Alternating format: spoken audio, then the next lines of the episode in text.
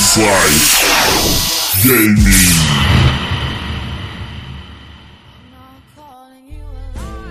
Привіт усім слухачам радіо КПІ. В ефірі передача Inside Gaming та її ведуча Кет. І сьогодні ми поговоримо про таке: Dragon Age Inquisition – розумні напарники, міф чи реальність, Dark Dynasty – як відростити бороду, Bloodborne – куди складніше, секрет довголіття та інше.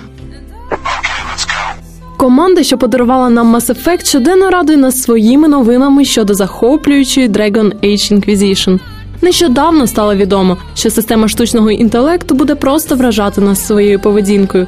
Розробники запевняють, що компаньйони нарешті знатимуть своє місце під час бою та не лізтимуть поперед батька в пекло, та не відіграватимуть свою роль лише у якості швейцара, як відомий усім капітан Прайс. Тож герой з гарною характеристикою захисту, наприклад, відволікатиме мобів від інших, а герой з дальньою зброєю стоятиме осторонь епіцентра бойових дій.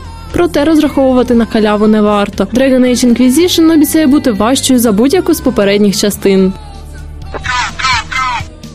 Якщо ти мрієш відростити справжню чоловічу бороду, проте це обертається лише жалюгідною подобою, то ця новина саме для тебе. 14 жовтня поточного року відбудеться реліз одноіменної гри, розробленої компанією Activision, за мотивом американського шоу «Duck Dynasty.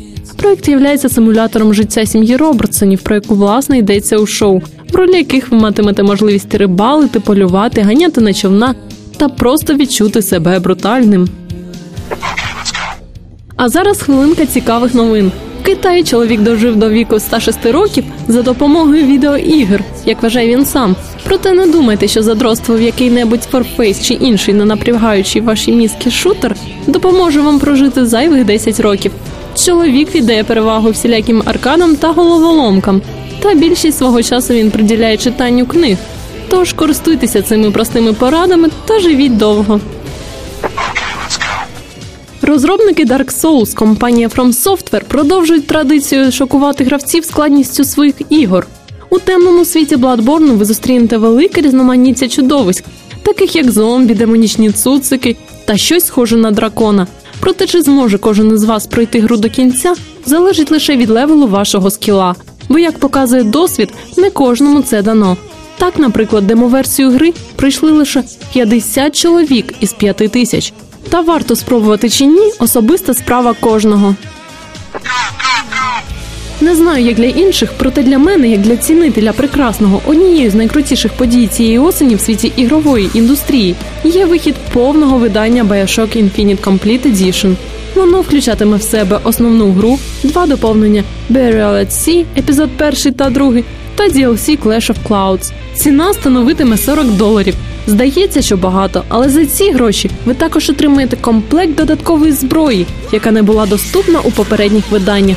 Чекати даного релізу варто в листопаді цього року.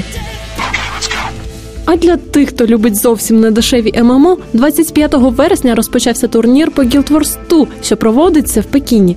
Через це гра буде доступна у безкоштовному режимі з 25.09 по 2.10 включно. Призовий фонд чемпіонату, на жаль, невеликий. Проте, на мою думку, для тих, хто може дозволити купити собі таку гру, гроші великої ролі не грають, лише фан.